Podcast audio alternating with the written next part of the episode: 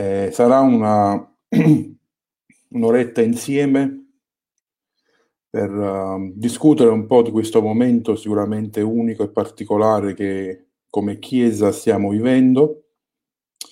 Eh, parleremo anche un po' del lavoro sul fronte che il pastore Gennaro fa da anni, ma anche in questi giorni sta facendo tramite l'associazione Beth Shalom. E poi insieme faremo alcune riflessioni su quello che la Chiesa può imparare da questo momento, quello che Dio sta cercando di dirci. Eh, sarà sicuramente un tempo di forte edificazione. Benvenuto. Ormai dobbiamo solo organizzarci così perché fisicamente non si può al momento, al momento.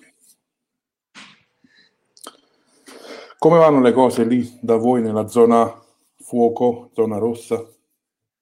Eh, come vanno? Eh, Lombardia, eh, tu sai che è una regione che sta cercando di resistere al più alto contagio. Eh, purtroppo tutti si chiedono e risposte non ne abbiamo rispetto a questo numero anche di decessi molto elevato. C'è una media abbastanza alta di persone che muoiono e non sono soltanto anziani. Mm, e, ehm, purtroppo ehm, c'è anche una media molto alta di medici che stanno lasciando la loro vita sul campo. Eh soprattutto medici di base nella provincia di Lodi. Ah, ecco.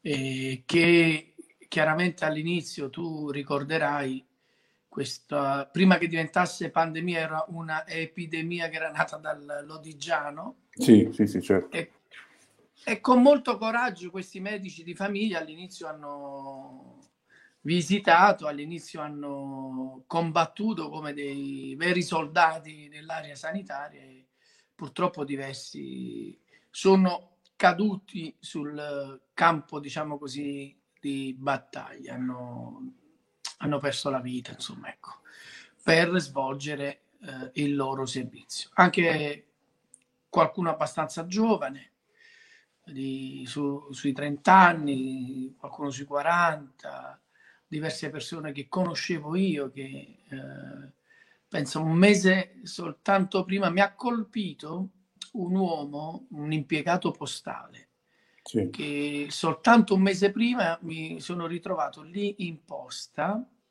stavo facendo un pagamento e lui aveva 60 anni, questo uomo. Nel leggere il pagamento che facevo, che era intestato a Bet Shalom, mi ha chiesto di cosa si trattava. E così abbiamo iniziato a parlare del Signore. Lui era abbastanza ateo, poi ad un certo punto eh, ero con un altro fratello, con Samuele Londino, ad un certo punto ho detto a, a questo um, operatore postale, ho detto guardi, eh, eh, la sua scelta di essere ateo è, è sua, però si ricordi che nel giorno in cui avrà la possibilità di sentire la presenza di Dio cambia tutto. E me ne sono andato. Poi, mm. stranamente, eh, sono dovuto ritornare un'ora dopo per fare un'altra commissione. Nel momento in cui sono entrato, questo uomo aveva il volto cambiato e la prima cosa che mi ha detto, ha detto, guardi, io ti chiedo scusa perché eh, da quando tu te ne sei andato per un'ora io sto pensando a quella parola che hai detto, la presenza di Dio. Mm. E lì abbiamo iniziato a evangelizzarlo e abbiamo parlato dell'amore del Signore con la promessa che lui poi eh, si sarebbe messo in contatto con noi e magari ci avrebbe conosciuto da vicino, venendo anche ad una riunione di culto.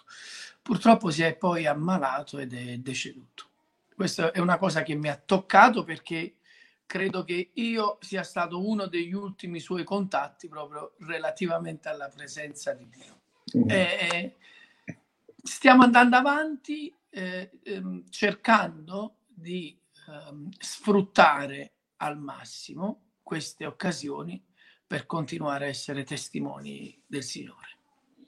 Sì, ho visto che avete iniziato un campo lì proprio in chiesa da voi, ho visto alcune foto, mi sembravano i locali del, di culto, giusto? Che cos'è? Cosa state praticamente facendo, Gennaro? Allora, in pratica che cosa è successo? Come tu sai c'è stato un decreto del Presidente del Consiglio dei Ministri eh, che eh, ha vietato um, numerose attività non necessarie. Eh, certo. Tra queste attività c'era anche la celebrazione dei riti nelle varie parrocchie, quindi anche chiese. Eh, c'è da dire che però in questo decreto non c'era un divieto assoluto per chiudere i locali di culto, ma potevano stare aperti per chi desiderava andare a pregare e quindi ehm, quantomeno eh, per le parrocchie questo poteva risultare utile, no? Perché come tu sai i nostri locali ci servono unicamente per eh, svolgere i nostri culti e le nostre attività. È mhm. quasi, mm-hmm. è quasi inutile, diciamo, aprire un locale semplicemente per andare a pregare certo. nel locale. Ecco. Però eh, ci siamo resi conto nella provincia di Lodi che eh, mentre l'area sanitaria, la provincia, i, i sindaci, i prefetti erano riusciti a garantire un sistema di protezione molto molto alto per uh, i residenti di uh, Lodigiani, veniva a mancare una fetta importante nella nostra città e nella nostra provincia, che poi questa fetta è comune a tutte le città in Italia, ma forse a tutte le città nel mondo, che erano i cosiddetti senza tetto, che mm. rimanevano in strada eh, sotto la minaccia di questo virus e quindi né si potevano proteggere né la gente eventualmente si poteva proteggere se loro fossero eventualmente veicoli anche chiaro, di questo virus. Chiaro.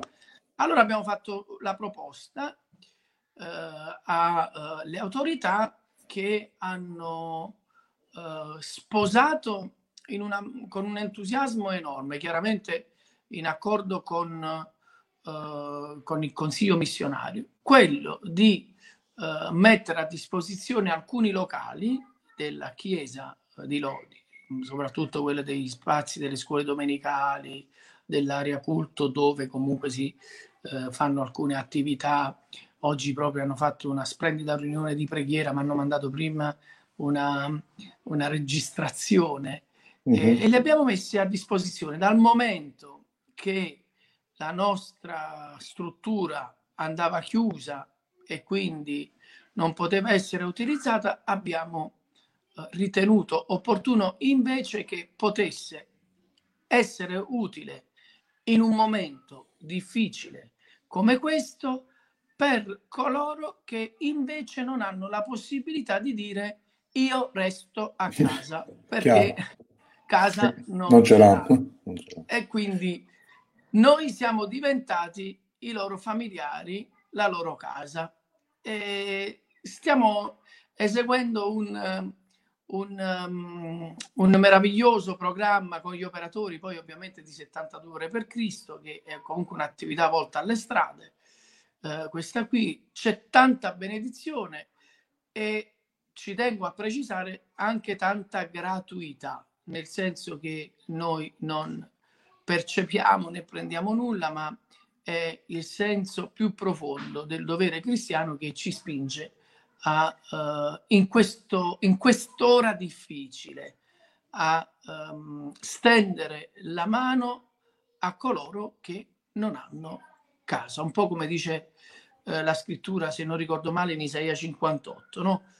Uh, affinché la nostra vita diventi un riparo per coloro, per gli infelici che sono senza riparo. Insomma. Sì, ricordo ieri, io, eh, quando sabato, quando ho fatto la riunione Zoom con i giovani della diaspora come tralci, c'erano alcuni con le maschere eh, e ho detto ma che state a fare? State su Zoom con le maschere, non, che non, non, ricordavo questo aspetto del campo e tra l'altro c'era pure Gabriele, tuo figlio, tra questi. Sì, sì, sì, esatto. Eh, lui si è tolto e ha detto no, no, no, perché eh, siamo, siamo lì in chiesa e ci sono persone.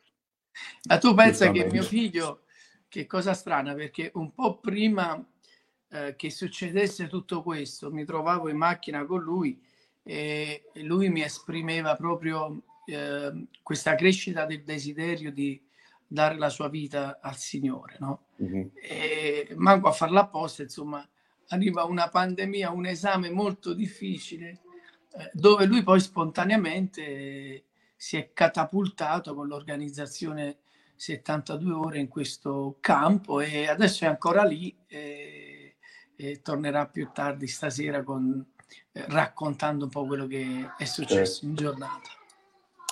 Bene, bene. Bello che voi avete sempre, da quelle 3-4 viaggi che ho fatto lì da voi, ho sempre apprezzato questo cuore verso gli ultimi, potremmo chiamarli, quelli che sono, ecco, ai, veramente per strada, quelli che la società non, non preferisce, non vuole, ma sono quelli che invece Dio apprezza e vuole. La Chiesa può essere il braccio di Dio in queste circostanze.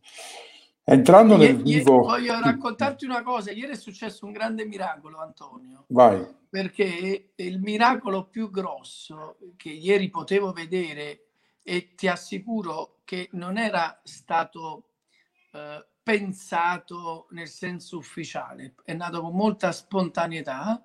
Ieri hanno preparato il pranzo per queste persone che non hanno nulla, le ragazze di 72 ore che sono nel programma. Bellissimo. Bellissimo. È una cosa straordinaria. Infatti ci sono alcune foto sulla pagina di 72 un tuo like sarebbe importante. Lo faccio, lo faccio. Dove vedi che le ragazze di Io la, cuc- la cucina l'ho, l'ho, assaggiata, la cucina, mi ricordo eh, una sì, volta sì. facemmo una festa sì. Eh, Ma adesso la cucina è un po' più europea perché ci ah, sono okay. queste ragazze che vengono dall'Albania, okay. alcune eh, sono addirittura italiane, quindi siamo qui. Perfetto.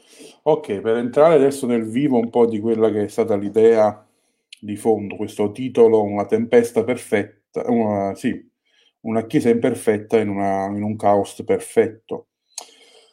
Eh, vorrei darti un po' di spazio, poi nel caso io commento un po' quello che io ho sentito invece eh, da parte del Signore. Se dovessi farti questa domanda a bruciapelo, cosa pensi che Dio voglia, so che è un tema molto ampio, però cosa pensi che Dio voglia dire alla Chiesa? E un po', devo essere sincero, ci ha colti di sorpresa questo momento.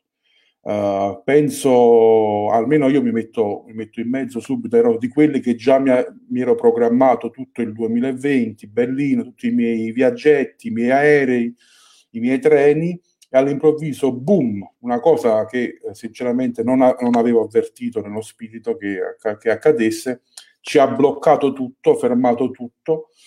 Eh, sicuramente dobbiamo riflettere come servi del Signore di quello che Dio uh, voglia dirci. È vero che il virus è una cosa sicuramente del nemico, è una cosa che però il Signore si usa di queste circostanze per parlare anche a noi. Tu che idea ti sei fatto? Immagino che ci hai riflettuto come tutti, tutti noi un po'.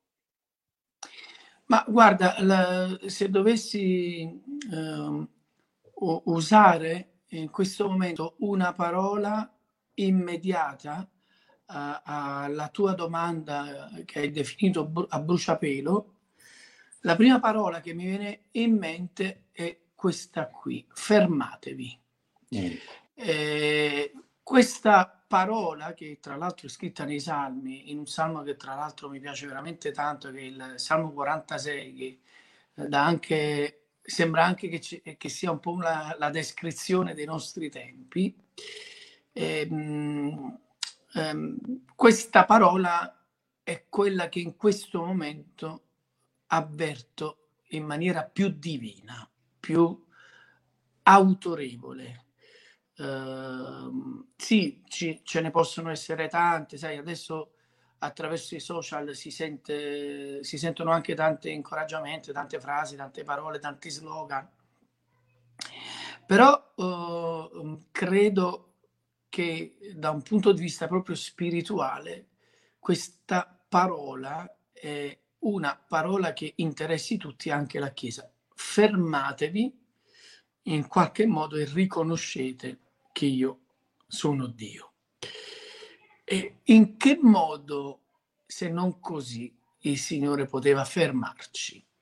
Perché eh, Antonio, eh, il Signore poteva fermarci in tanti modi, eh, però tutti i modi che avrebbe potuto usare il Signore magari potevano interessare ad una categoria e non ad un'altra. Certo. Poteva esserci uno stop, che ne so, per l'economia, ma la Chiesa continuava ad andare avanti. Uno stop eh, per eh, la politica, però ognuno poi continuava a fare i fatti suoi. C'è stato uno stop che ha interessato l'uomo Mm. in generale, potente, debole, ricco, eh, povero, sano, malato. E questo fermo, mi permetto di dirlo, è venuto in una maniera così invisibile, come invisibile il Signore. Perché alla fine questo virus, ma dov'è? Come è fatto? È incredibilmente invisibile. E se tu hai notato, questo virus attacca una parte del corpo umano che è i polmoni, uh-huh. dove c'è l'aria. E a me mi, mi fa riflettere questa parola. L'aria, come sai, in greco, pneuma o ruach, soffio. Soffio, uh, sì. quasi come se questo fermo eh, volesse dirci ho la possibilità di toglierti il soffio, ho la possibilità di toglierti l'aria, adesso ti devi fermare e devi riflettere. Ed è un monito, certamente per la Chiesa, poi sulla Chiesa possiamo discuterne eh, se, se il programma lo prevede, ma è un monito per l'uomo in generale, perché l'uomo in generale sta camminando e forse dopo questo continuerà a farlo ancora peggio, sta camminando come se fosse Dio, mm. come se al di sopra di lui non c'è nessuno, dove la sua libertà di uccidere, di massacrare, di decidere sulla, um, sulle persone, uh, la sua indifferenza, in qualche modo, come dice la Bibbia, anche la sua malvagità, lo facesse sentire più che debole, forte, potente.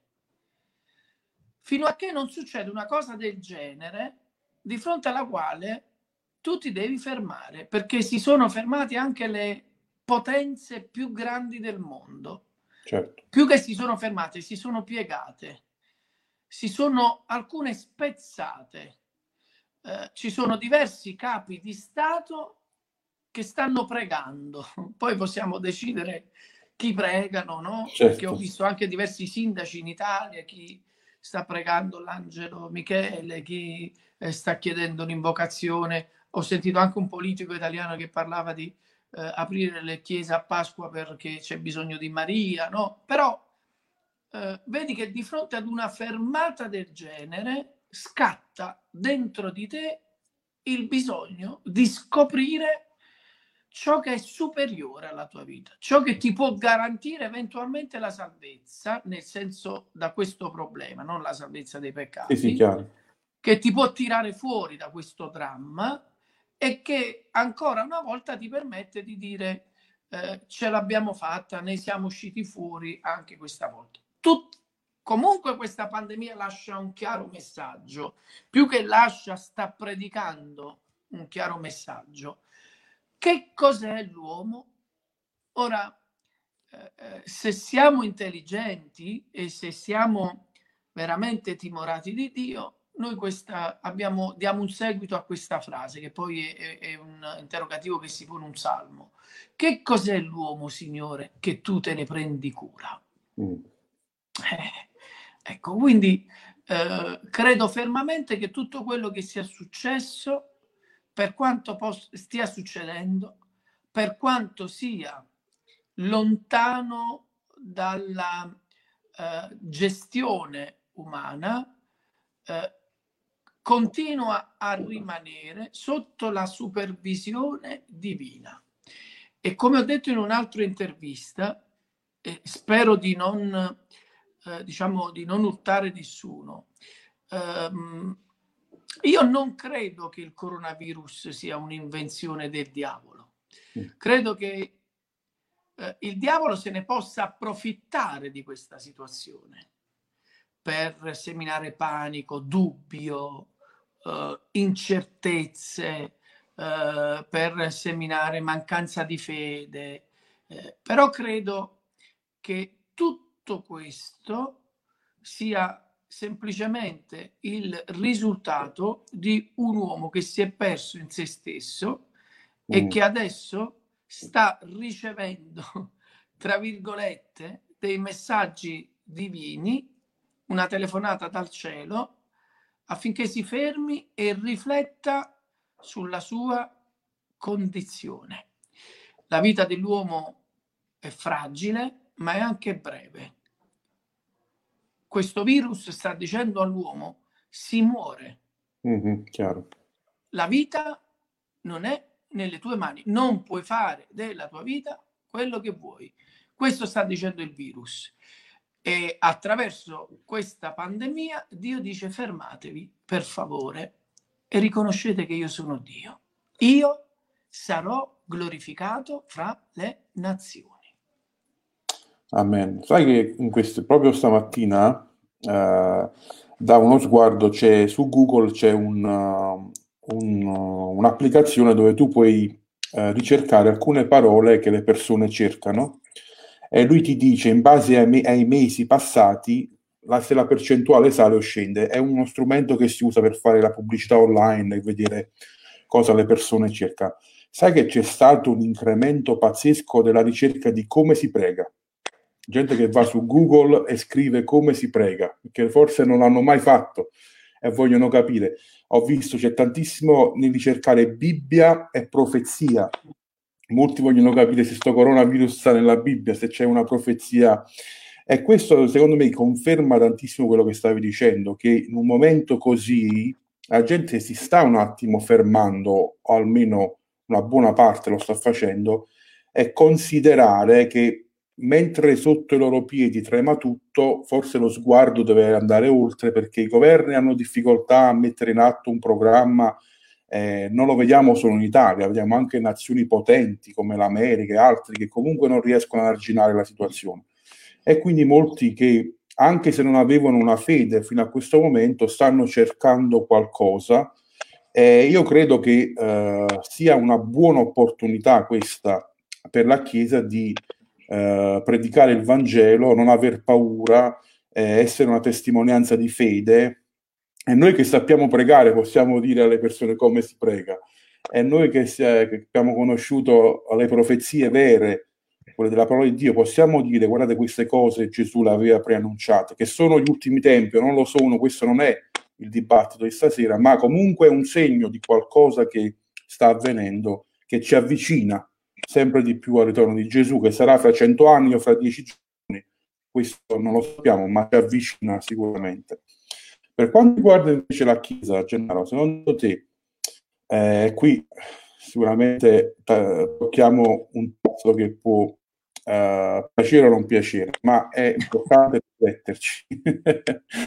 uh, ripeto la questione che mo- non, non, ci aspettavamo. Io sinceramente ho, ho, fatto anche una ricerca online per vedere sia inglese che spagnolo se c'erano stati uomini di Dio che avevano previsto, presentito qualcosa. C'è qualcosina, ma nessuno in modo particolare aveva sentito qualcosa così. Uh, secondo te il Signore, a parte fermarci, c'è qualcosa in particolare per la Chiesa che Dio vuole sottolineare in questo momento per i ministri di Dio, per i credenti in generale? Tu che idea ti, ti sei fatto? Guarda, eh, la settimana scorsa eh, parlavo con un, un, uomo di Dio di una profonda spiritualità che eh, conosciamo entrambi, ma che preferisco non citarlo anche perché eh, è stato un colloquio strettamente personale e, e, e lui non sa eh, che eventualmente l'avrei citato, quindi preferisco non farlo. Va Però ho avuto un colloquio con questo uomo di Dio di provata fede, settantenne, e parlando con lui mi diceva, eh, Gennaro, mi ha colpito il fatto che Dio non abbia avvisato mm. in qualche modo la sua Chiesa. È come se Dio avesse fatto silenzio anche attraverso i suoi profeti o gli apostoli eh, o semplicemente attraverso lo Spirito Santo. E anche lui, come te, ha fatto una ricerca, eh, per, soprattutto con, attraver- nella ricerca di questi uomini di Dio considerati tali, eh, c'è silenzio anche da parte loro. Mm-hmm. C'è eh, un, un, un, silenzio che in qualche modo ci mette anche a disagio, no? Perché comunque siamo il suo popolo, siamo comunque la sua sposa, sì, con tutti i difetti, con i nostri limiti, eh, però effettivamente eh, tutti quanti soprattutto quelli che come noi sono un po' in prima linea eh, nell'esercito del Signore, abbiamo notato proprio questo uh, silenzio da parte di Dio, um, che um, almeno insomma ecco un minimo accenno uh, il Signore uh, poteva farlo. E personalmente qualche domanda me lo sono fatto, ho detto perché questo silenzio? Uh, da parte del Signore. Ehm, qualche risposta me la sono anche data. Eh, ieri mattina, mh, mm, mentre eh, meditavo il brano della, eh, che è scritto in, uh, nel capitolo 4 uh, dell'Evangelo di Marco, uh, quando Gesù calma la tempesta sì. e il mare. Eh, ad un certo punto, eh, e sera Gesù è con i discepoli ha già fatto uno straordinario insegnamento proprio sulla, eh, sul seme, sul granello di senape, proprio sul regno di Dio. Ad un certo punto Gesù dice ai suoi discepoli passiamo all'altra riva.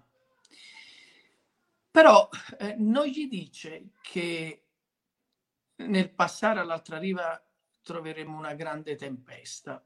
Chiaro. Lui lo sapeva, va bene, eh, eh, anche perché eh, alla fine, col senno di poi, il fatto che lui lo sapeva, lo si capisce proprio dalle parole che, che dice passiamo all'altra riva, come se in quella frase si nascondesse qualcosa, cioè non gli chiede ai discepoli cosa ne dite, vogliamo andare adesso, vogliamo passare domani, no? Un comando. È stata una giornata è stata una giornata molto intensa, tra l'altro, quindi un riposo era anche auspicabile, no?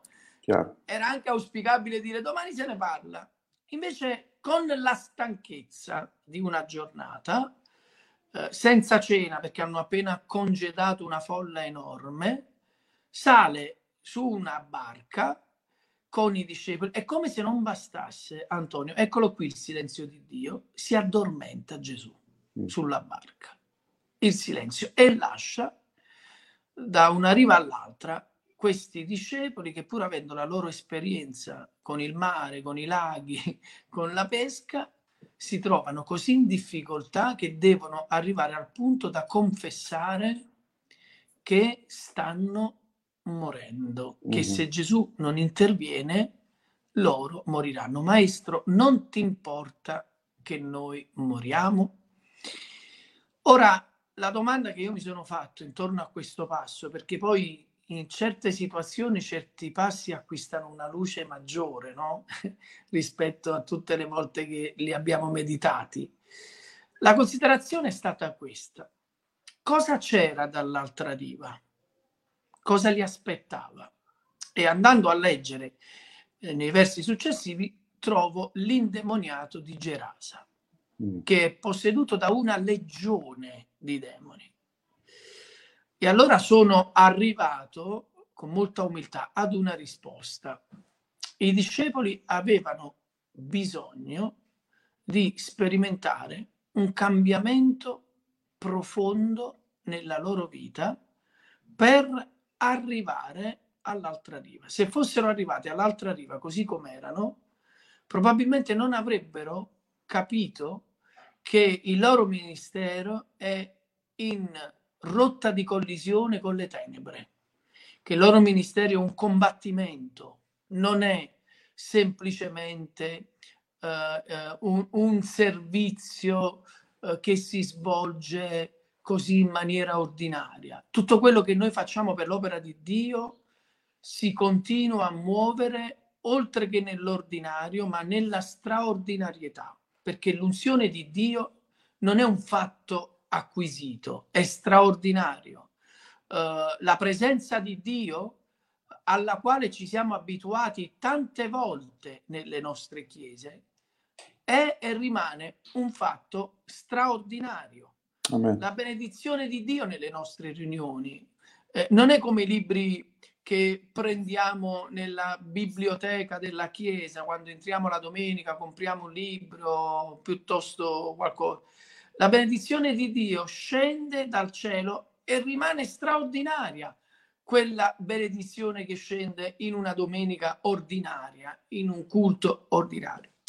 Per cui credo che il Signore in questo momento abbia voluto fare silenzio proprio per aprirci gli occhi, il cuore, per far sviluppare in noi una maggiore sensibilità non verso gli altri, ma verso le cose divine. Perché io guardo un po' la mia vita e faccio anche un'ammissione. A volte noi viviamo le cose divine in modo imbarazzante, cioè in modo abitudinario. Vero. E stiamo parlando di cose divine, stiamo parlando di cose celesti, stiamo parlando di cose eh, eterne. E quindi con questa fermata è come se il Signore avesse detto prendi coscienza, Chiesa, della tua identità, della tua personalità, prendi coscienza, tu ministro, del tuo servizio, della tua strumentalità, prendi coscienza della salvezza, prendi coscienza della potenza che ho messo nella tua vita, di là eh, c'è l'indemoniato di Gerasa. Eh, apri gli occhi perché il tuo è un combattimento spirituale che stai facendo, non è semplicemente sociale, educativo. Di là ci sono uomini posseduti da legioni, c'è un impero delle tenebre da mettere in ginocchio, da conquistare, da spezzare la forza, da annientare le sue armi. E questo i discepoli lo hanno potuto capire soltanto vedendo un Gesù che è in grado di dominare anche le forze della natura. Certo. Ma diciamocelo chiaramente, Antonio, questo virus è una forza della natura, se vogliamo. Uh-huh, uh-huh. E quindi è come se il Signore ci dicesse, ti mostro qualcosa che è più forte di te, eh, ma di cui tu devi prendere coscienza perché il servizio che svolgi è un servizio che tu lo fai per la mia gloria, non per te stesso. Tu porti la mia testimonianza, non la tua testimonianza. Tu predichi il mio nome, non il tuo nome. Da qui chiaramente cadono le barriere denominazionali, religiose, no? E tutto quello che chiaramente è necessario, che io spero che cada, eh, pur rispettando le nostre appartenenze, eh, però eh, rispettando soprattutto ciò che è divino, ciò che è spirituale, ciò che è eterno, ciò che ci qualifica come Chiesa in questo tempo. Grazie Gennaro. Io un po' di giorni fa mi allaccio a quello che stai dicendo, che mi trovi molto d'accordo, che eh, è un momento di, di, di ricerca del Signore, di potenziamento potremmo dire, per quello che deve avvenire. E ci saranno tanti indemoniati da, da affrontare eh, e la Chiesa ha bisogno di essere pronta anche nel sapere chi è realmente Gesù, con chi stiamo avendo a che fare eh, non il Gesù della domenica mattina, ma il Gesù che eh, calma le tempeste, cammina sulle acque, guarisce, libera, e salva in modo potente. E, mi è piaciuto molto il discorso della, delle barriere denominazionali che uh, sta in un certo senso man mano accadendo in questo momento. Ho visto varie iniziative di preghiera comunitarie, fare varie denominazioni. È vero che tutto virtuale al momento, ma potrebbe essere eh, un punto di svolta nel vedere una nazione in grosse difficoltà e la Chiesa unita, almeno nel pregare, e che Dio possa uh, fare la sua opera in questo, in questo momento. Mi sono trovato, dicevo, a scrivere questo articolo e facevo um, sette punti di considerazione, non sto qui a eh, guardarli tutti, ma uno dei punti che volevo uh, trattare con te era quello che il fatto di non poter andare nei nostri locali di culto, nelle cosiddette quattro mura, uh, e molti i titoli dei giornali sono tutte le chiese sono chiuse. Uh, noi sappiamo che teologicamente la chiesa non è un locale, ma siamo noi, però questa idea di andare in chiesa ce l'abbiamo anche nel nostro linguaggio non è solamente un linguaggio, a volte diventa purtroppo un'identità, che io vado in un posto e quindi mi comporto in un determinato posto e mi allaccio molto anche ai giovani in questo senso. Noi, specialmente nuove generazioni, vivono molto di ambienti, quindi si comportano in un certo modo all'evento cristiano, si comportano in un certo modo il culto la mattina, in un altro modo con gli amici a scuola, eccetera. Secondo me questa questione di non poter andare ma comunque rimanere chiesa, perché lo siamo, quindi passare dall'andare all'essere, secondo me è fondamentale in questo momento che eh, riconoscere che siamo chiesa 365 giorni all'anno, 24 ore su 24. È un cambiamento anche di mentalità, secondo me, che sta avvenendo. Eh, mentre le chiese è Dio sono... che ce lo sta imponendo questo esatto, esattamente sì vai continua aggiungi tu qualcosa No, è Dio che ce lo impone perché alla fine il Signore eh, sta sposando la Chiesa. Non ci dimentichiamo che noi, quando andremo in cielo, andremo come moglie dell'agnello e non come una struttura umana organizzata. E andremo come moglie dell'agnello, quindi vuol dire che il Signore quando ci vede pensa ad un organismo straordinariamente meraviglioso perché nessuno si prenderebbe una moglie che non ama o che non vede meravigliosa e quindi ci vede così meravigliosa, ma al tempo stesso eh, questo, eh, um, questo, questa relazione che il Signore eh, vuole avere eh, con noi in questo momento la sta esigendo con questo fermo. Io sostengo eh, che eh, intanto ehm, questa pandemia finirà soltanto quando il Signore avrà deciso che basta. Certo. Perché è una questione mondiale e quindi non è una questione lodigiana. Sì, certamente, mm, per amor del cielo, mascherine, guanti, tutto quello che vogliamo, va bene, ci sta perché apparteniamo ad un mondo cittadino fatto di regole e noi le vogliamo assolutamente osservare se queste regole chiaramente non contravvengono la nostra relazione con il Signore. Assolutamente. Ma tutto questo finirà soltanto quando il Signore avrà detto va bene così. Uno. Due, Antonio, io sono pronto a sottoscriverlo. noi torneremo nei locali della nostra chiesa, dei nostri locali di culto, diversi da come siamo usciti, perché non potevamo continuare ad andare avanti in questo modo. Troppi, troppe, eh, troppa ambiguità, eh, troppa professionalità, mm. tro- forse eccessiva, eh, troppa gelosia, troppe contese, troppe separazioni, eh, troppi titoli, eh, troppe cose che non ci facevano essere quello che siamo chiamati a essere davanti a Dio.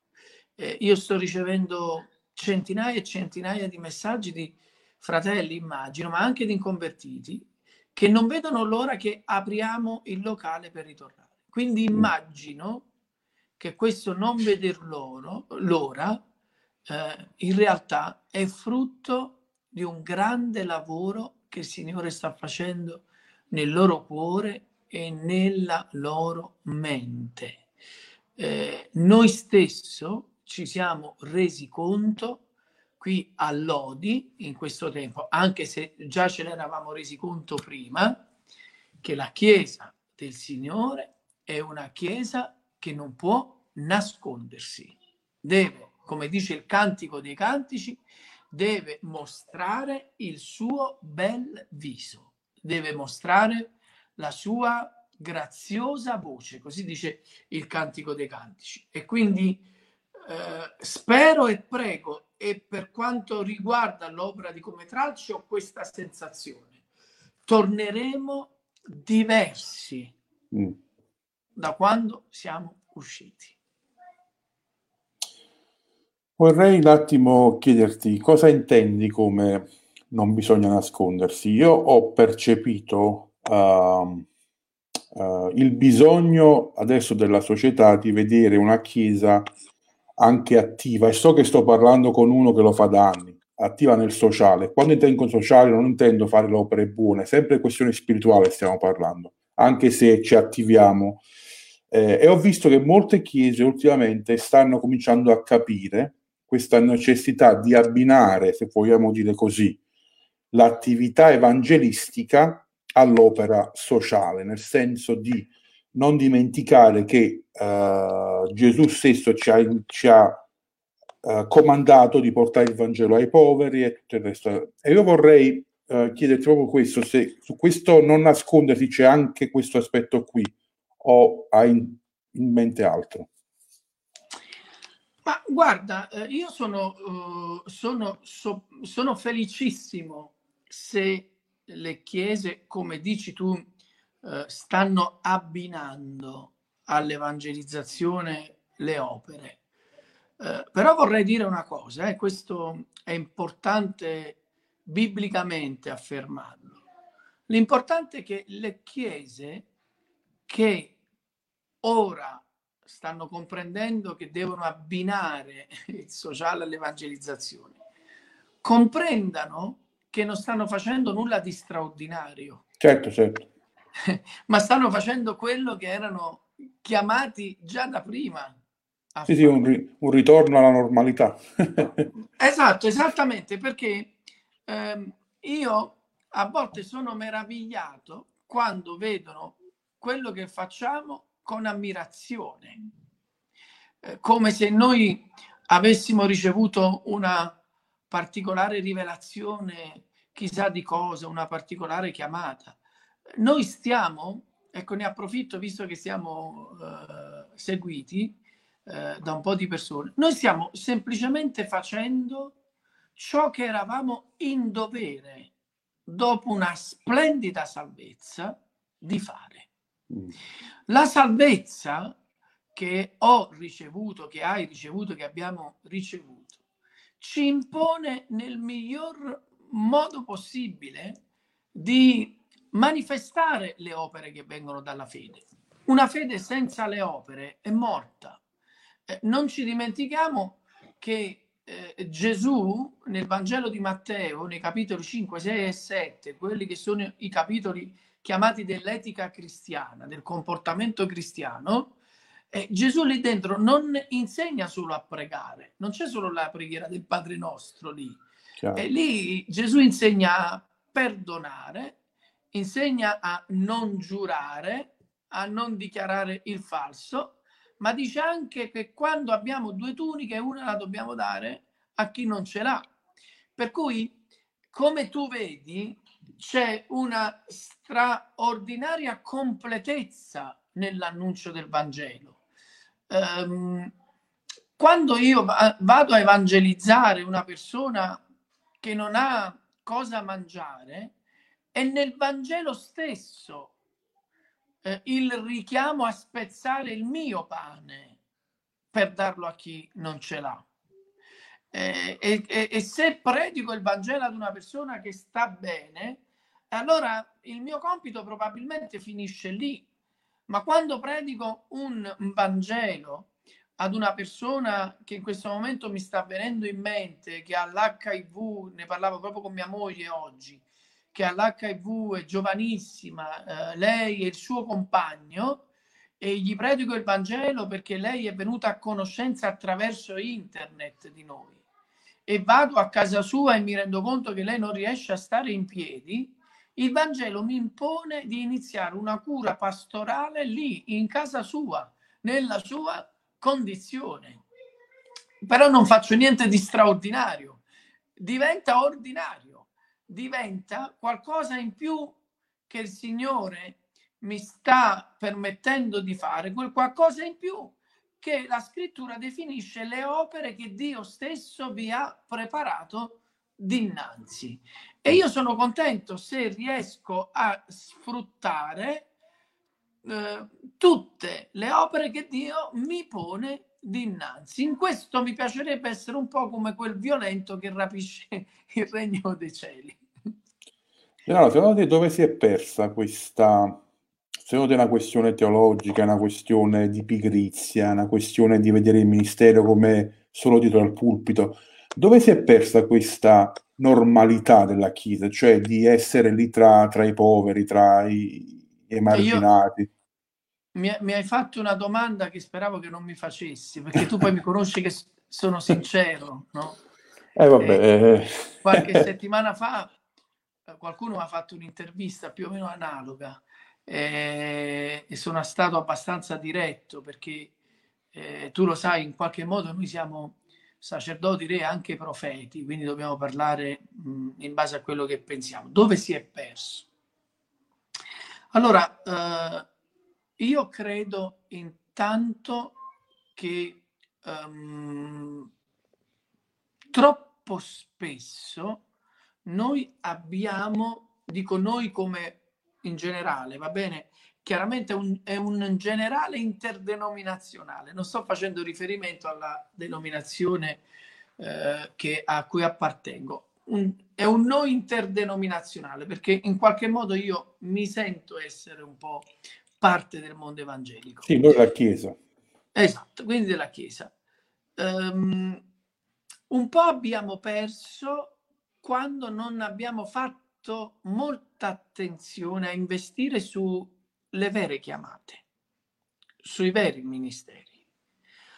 Eh, dobbiamo riconoscere che a volte abbiamo preferito per debolezza, e quando dico abbiamo, non è che sto riconoscendo un mio torto, parlo sempre con un plurale alla Daniele, capitolo 9, quando dice abbiamo peccato. Ecco, abbiamo preferito seguire per esempio la via del nepotismo, abbiamo preferito seguire purtroppo gli impulsi dettati dall'invidia, dalla gelosia, dalla antipatia.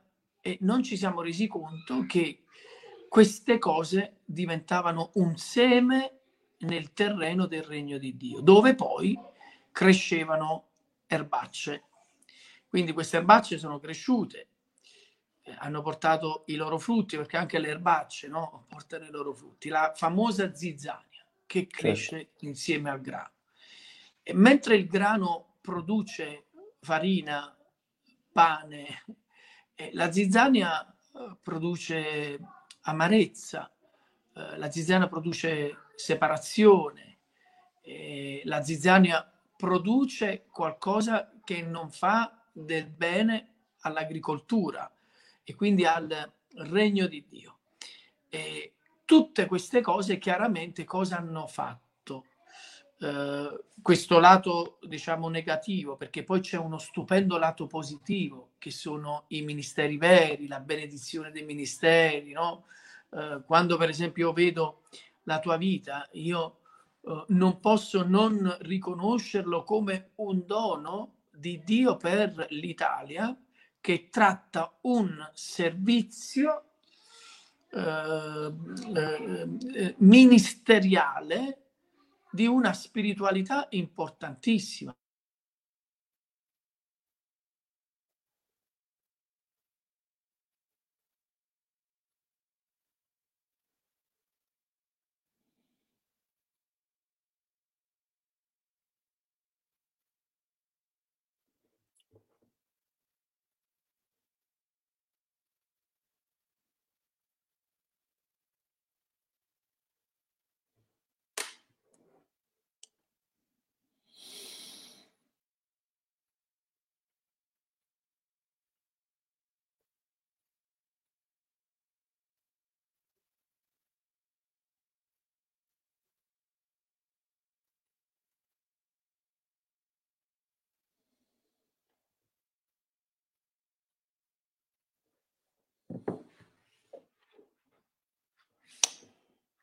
Scusate fratelli, mi sa che il pastore Gennaro ha avuto problema tecnico, vediamo un attimo se uh, si riesce ad entrare, a rientrare.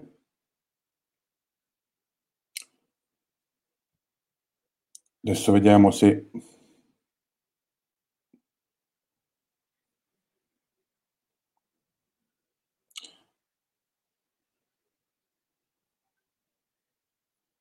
Voi mi sentite, fratelli, amici? In questo momento? Vediamo se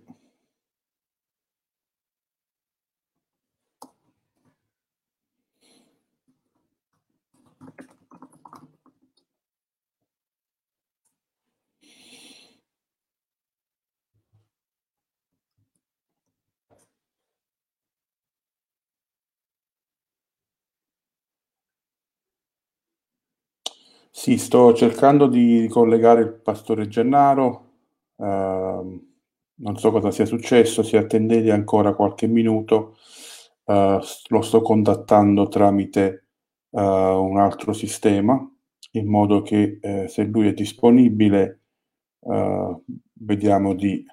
Ecco, mi sta chiamando, scusate un attimo.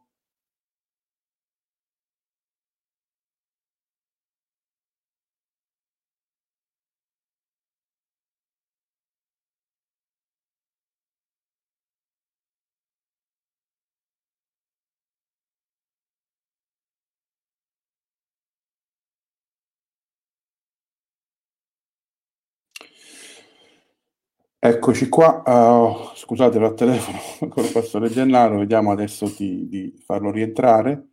Uh, un secondo solo, vediamo un attimo. Comunque stiamo ricevendo sicuramente delle parole importanti come Chiesa. E, e questa, questa, registrazione la lasceremo sulla pagina uh, in modo che possiamo riflettere tutti uh, su quello che... Eccoci qua. Eccoci, eccoci qua. Ti avevo perso. Eh sì, non so cosa sia successo, comunque ci risiamo. Vai Gennaro, non so...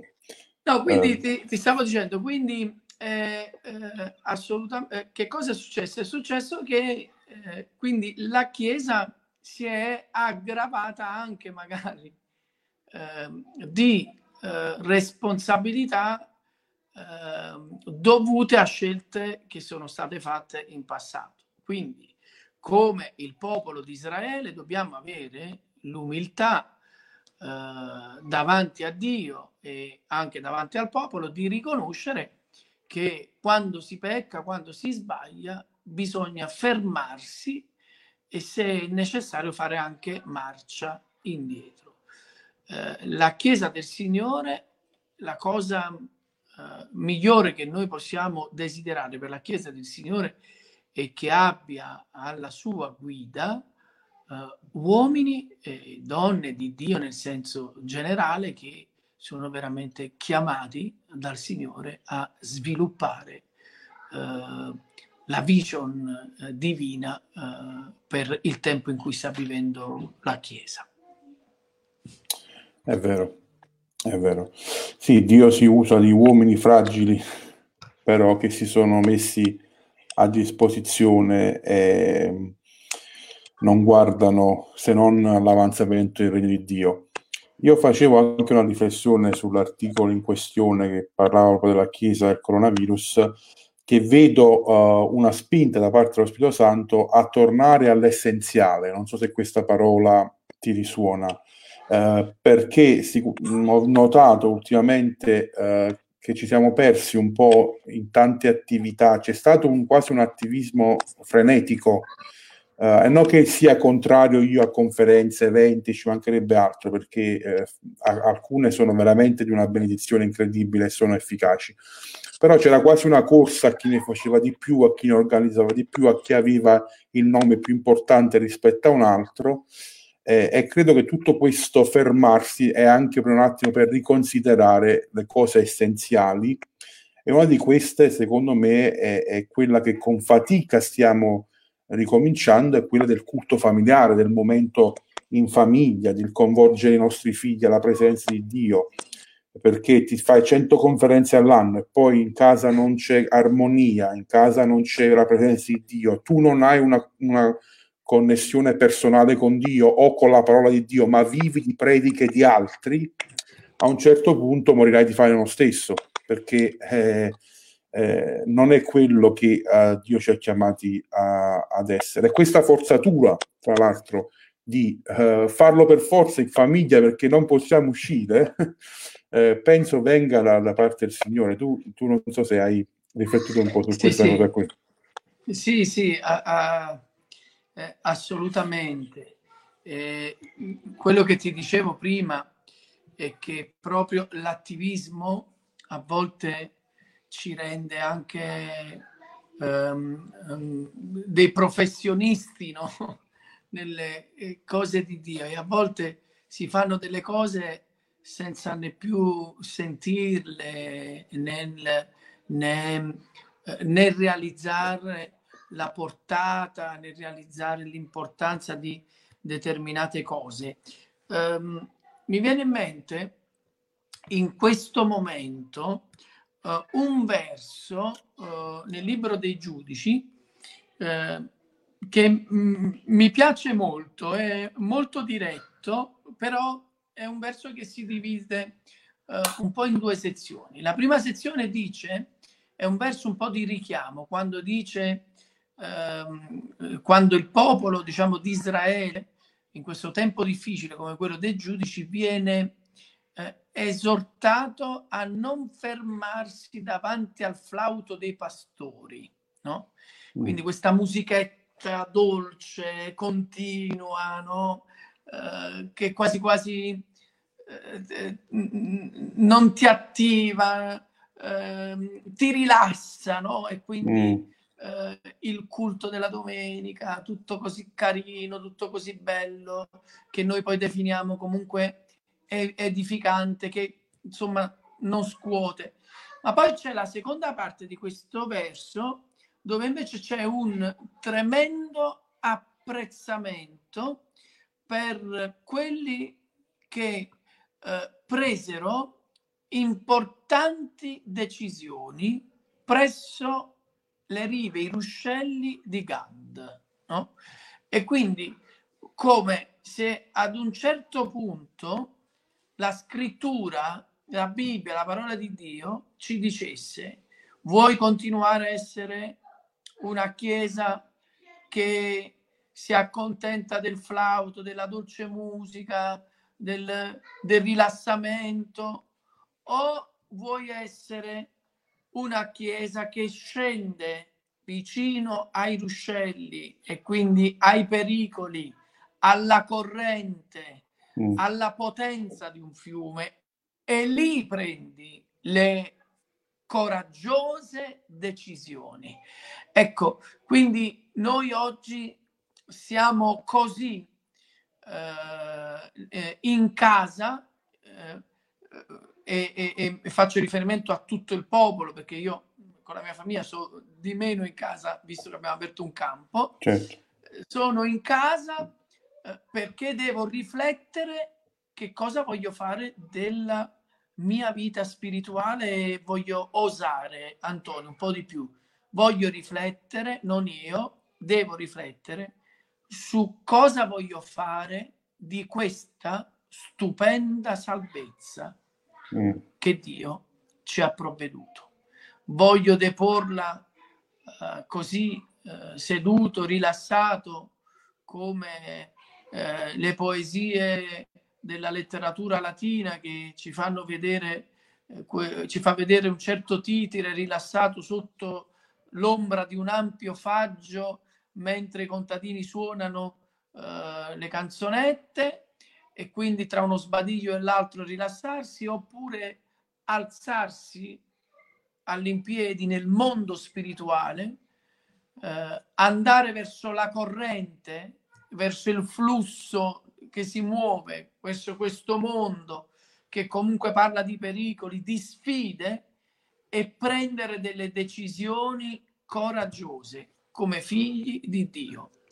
Perché se è vero che siamo negli ultimi tempi, è altrettanto vero che come Eliseo noi abbiamo bisogno di una doppia parte dello Spirito di Dio per agire in un tempo come questo, per combattere in un tempo come questo, per mettere in difficoltà il regno delle tenebre, che sa che gli è rimasto ancora poco davanti. Certo. Sì, siamo in un deserto, ma il pruno sta per arrivare, pruno ardente. È, importante chi si ferma a guardarlo e aspetta che Dio parli. Non voglio rubare altro tempo, Gennaro, è stato, credo, tutto quello che abbiamo discusso insieme è stato straordinario da riflettere, come dicevo, nel momento di stacco ai fratelli, questo video lo lasceremo sulla pagina in modo che si può condividere e, e far riflettere anche altri, altri credenti. Uh, volevo darti solo un altro minuto, proprio sì. secco. Hai qualcos'altro che hai nel cuore, che, che è fuori da questo tema, dentro questo tema, uh, quello che vuoi, se ti senti qualcosa da dirci, siamo un bel po' di fratelli collegati, eh, sì. sicuramente non so, ho, ti do, vai. Ho solo parole di incoraggiamento in questo momento per chi ci ascolta. Benissimo. E le parole di incoraggiamento uh, che voglio uh, mettere fuori dal profondo del mio cuore per tutti quelli che ci ascoltano sono queste. Prendete visione del tempo in cui Dio ci ha chiamati a servirlo e servitevi, sentitevi onorati per essere una generazione scelta per vivere in questo tempo. Amate questa generazione, amate i giovani chiaramente, amate il tempo che Dio ci ha messo a disposizione e usiamolo, usiamolo con saggezza, con discernimento, usiamolo per amare non per odiare. Usiamolo per intervenire in favore di chi ha bisogno e non per allontanarci. Usiamolo per abbattere le barriere inutili e non per costruire muri che ci separano. Usiamolo per ricercare la faccia del Signore. Come ha detto qualcuno, questo è un tempo che io non voglio più accontentarmi del braccio del Signore, Io voglio la faccia del Signore. Amen. Non voglio più vedere il braccio del Signore all'opera. Io voglio vedere la faccia del Signore. Sono due cose differenti. Vedere il braccio significa vedere l'intervento di Dio. Vedere la faccia di Dio significa avere una relazione intima mm. con Dio. È quella relazione che farà la differenza. È vero.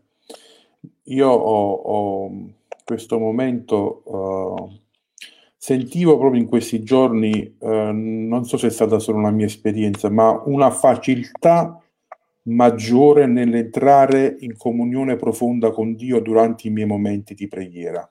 Uh, Uh, a parte svegliarsi un po' prima perché sai, sei più in casa, ma proprio il, la facilità che ho scoperto, realmente negli ultimi 4-5 giorni, nel uh, entrare, che molte volte la nostra mente è piena di pensieri, cose, invece in questi giorni vedo proprio come c'è un invito, se posso usarlo come questo, un termine del genere, un invito da parte di Dio a entrare in qualcosa che è più profondo, è, è quella sensazione proprio della presenza di Dio. Eh, e anche la, la, scrittura mi sembra più dolce, più, eh, più semplice da ricevere rivelazioni, è veramente eh, un momento straordinario se lo vogliamo cogliere da questa uh, angolatura da questa opportunità, da questo invito. Eh, Gennaro, io volevo uh, ringraziarti, eh, sai la mia stima nei tuoi confronti per l'opera che Dio ti ha dato, il ministero, è sempre una gioia quando mi dici se sei in zona vieni a trovarci, per me certo, è sempre, casa tua, è sempre eh, una benedizione vedere quello che Dio eh, ti ha affidato insieme con Quando tua moglie. Quando vieni in Lombardia lo sai che hai un domicilio a Lodi.